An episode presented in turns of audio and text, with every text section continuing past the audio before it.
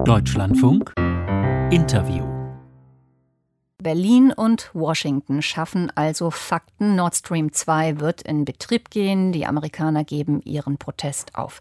Wie soll mit dieser europaweit umstrittenen Entscheidung jetzt die Europäische Union umgehen? Darüber spreche ich mit Viola von Cramont-Taubadel. Sie ist Abgeordnete der Grünen im Europaparlament. Schönen guten Tag.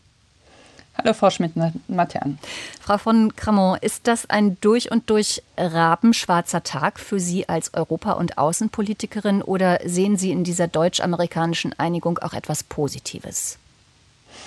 Also vielleicht einfach nochmal, um das zusammenzufassen. Es ist ein rabenschwarzer Tag, glaube ich, vor allem für die Ukraine, weil sie äh, den Russen zum Fraß vorgeworfen wurde. Anders kann man es eigentlich nicht zusammenfassen. Und ich habe gestern Abend ein Schreiben der Kolleginnen und Kollegen aus der ukrainischen Rada, also aus dem nationalen Parlament, erhalten, wo sie einfach auch noch mal daran erinnern, dass sie sich 2014 die Ukraine als solche im Rahmen des Maidans mehrheitlich dafür entschlossen haben, den europäischen Weg zu gehen und äh, dass sie zum Beispiel 1994 beim Budapester Abkommen darauf verlassen haben, als sie die Atomwaffen abgaben, dass die Sicherheitsgarantien der, der Briten, der Russen und der US-Amerikaner gelten. Aber als dann 2014 die Russen die Ukraine angriffen ja, und die ähm, Krim besetzten, da waren diese Sicherheitsgarantien nichts mehr wert. Und daran werden natürlich jetzt viele ähm, wieder ein Déjà-vu-Erlebnis ähm, bekommen, wenn sie daran denken, dass wieder vermeintliche mhm. finanzielle Kompensationen gezahlt werden, die dann am Ende, wenn die Russen es ernst meinen, nichts mehr wert sind. Wenn Sie sagen, die Ukraine wird zum Fraß vorgeworfen, an wen richten Sie diese Kritik? An die deutsche Bundesregierung, an Frau Merkel? Ja, vor allem. Also ich glaube, es war ein äh, strategischer, geopolitischer, aber auch europapolitischer riesengroßer Fehler äh, 2014, als die Russen mit dem Projekt um die Ecke kamen, äh, da nicht sofort auf die Stopptaste zu drücken. Äh, dann nahm das Ganze seinen Lauf. Das war natürlich forciert durch den ehemaligen Bundeskanzler ähm, Gerhard Schröder, äh, der in den einzelnen Ministerien, die in SPD-Hand waren, ein- und ausging. Der hat natürlich massiven Druck ausgeübt. Es sah auch auf den ersten Eindruck ganz verlockend aus. Es könnten niedrigere Verbraucherpreise äh, für die deutschen äh, Gaskundinnen und Gaskunden geben und so weiter. Das Ganze ist aber, finde ich, nur vorgeschoben, denn tatsächlich muss man ja sehen, die Russen greifen die Ukraine an, ein friedliches Land, äh, das sich für die äh, Europäische Union entscheiden will. Und die Antwort darauf ist, dass die Deutschen mit den Russen einen Gasvertrag abschließen. Und ich finde, das muss man schon auch genau in dieser Chronologie der Ereignisse sehen.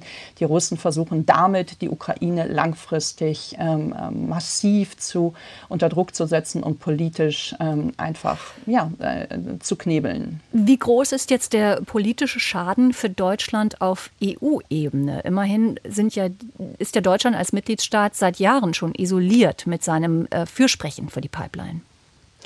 Ja, das Problem ist, das Europäische Parlament hat sich ja seit langer Zeit immer wieder in verschiedenen Resolutionen, in verschiedenen ähm, Verkündigungen und Anträgen immer wieder gegen diese Pipeline mit über 80 Prozent oder mehr äh, dagegen entschieden und hat das auch ganz klar zum Ausdruck gebracht, dass das ein anti-EU, anti-europäisches äh, Projekt ist. Das hat aber bislang keine Auswirkungen gehabt. 2019 im Februar wurde die sogenannte Gasrichtlinie geändert, um auf jeden Fall klarzumachen, dass man diese Sondergenehmigung, die äh, die deutsche Bundesnetzagentur bislang vermeintlich Gazprom eingeräumt hat, dass man das nicht akzeptiert. Es muss also einen Entflechtungsprozess geben. Der ist natürlich juristisch nicht ganz einfach. Dagegen hat die die russische Regierung oder Gazprom ähm, hat äh, da äh, ähm, ein juristisches Verfahren angestrengt äh, und hat aber bislang eine Niederlage erlitten. Dagegen sind sie wieder vorgegangen. Also das hängt noch. Da weiß man noch nicht genau, wie das ausgeht. Sicher ist, dass die EU sehr genau, die Kommission sehr genau hinschauen wird, dass sie eine Meinung, eine Opinion äh, schreiben wird. Die muss auch wiederum die Bundesnetzagentur äh, dann zur Kenntnis nehmen und dann muss man schauen, ob man das Ganze überhaupt ähm, zertifiziert, also ob man das überhaupt genehmigt. Das ist ein langer Prozess, das mhm. kann das ganze Verfahren herauszögern, vermutlich aber leider am Ende nicht stoppen. Frau von Krammer, der CDU-Außenexperte Norbert Röttgen, der hat heute Morgen bei uns im Deutschlandfunk darauf hingewiesen, dass diese Einigung immerhin, ich übersetze das mal sozusagen Balsam ist für das deutsch-amerikanische Verhältnis nach Jahren unter Donald Trump, in denen die Beziehungen so angespannt waren. Ist das das wenigstens ein kleiner Pluspunkt, den Sie in dieser Einigung sehen können? das ist ja unbestritten, dass die Amerikaner versucht haben, Deutschland stärker an sich zu binden und daran hat ja auch keiner äh, Kritik geäußert. Es ist halt nur die Frage, ob es zulasten der Ukraine sein muss und ob man unbedingt äh, den Gazprom-Unterstützern und Putin da den Punkt geben muss. Ähm, ich bin mir sicher, dass es auch eine andere Lösung gegeben hätte, wie man die transatlantische Partnerschaft hätte stützen können, ohne äh, gleich an dem Punkt nachzugeben. Und wie gesagt, die langfristige ähm, Konsequenz, die werden wir erst noch sehen. Die wird nämlich dann kommen, wenn der Transitvertrag zwischen der Ukraine und Russland ausläuft in drei Jahren. Ab dem Zeitpunkt, glaube ich, äh, müssen wir uns alle ziemlich warm anziehen und da müssen wir uns genau überlegen, ob die sogenannte Milliarde Milliarde, die da jetzt ausgelobt wurde, die in Anführungsstrichen auch nur 150 Millionen direkte Unterstützung aus Deutschland bedeuten, ob das wirklich ausreicht. Ich mhm. glaube, da müssen wir noch mal mit anderen Instrumenten dann auch auftreten.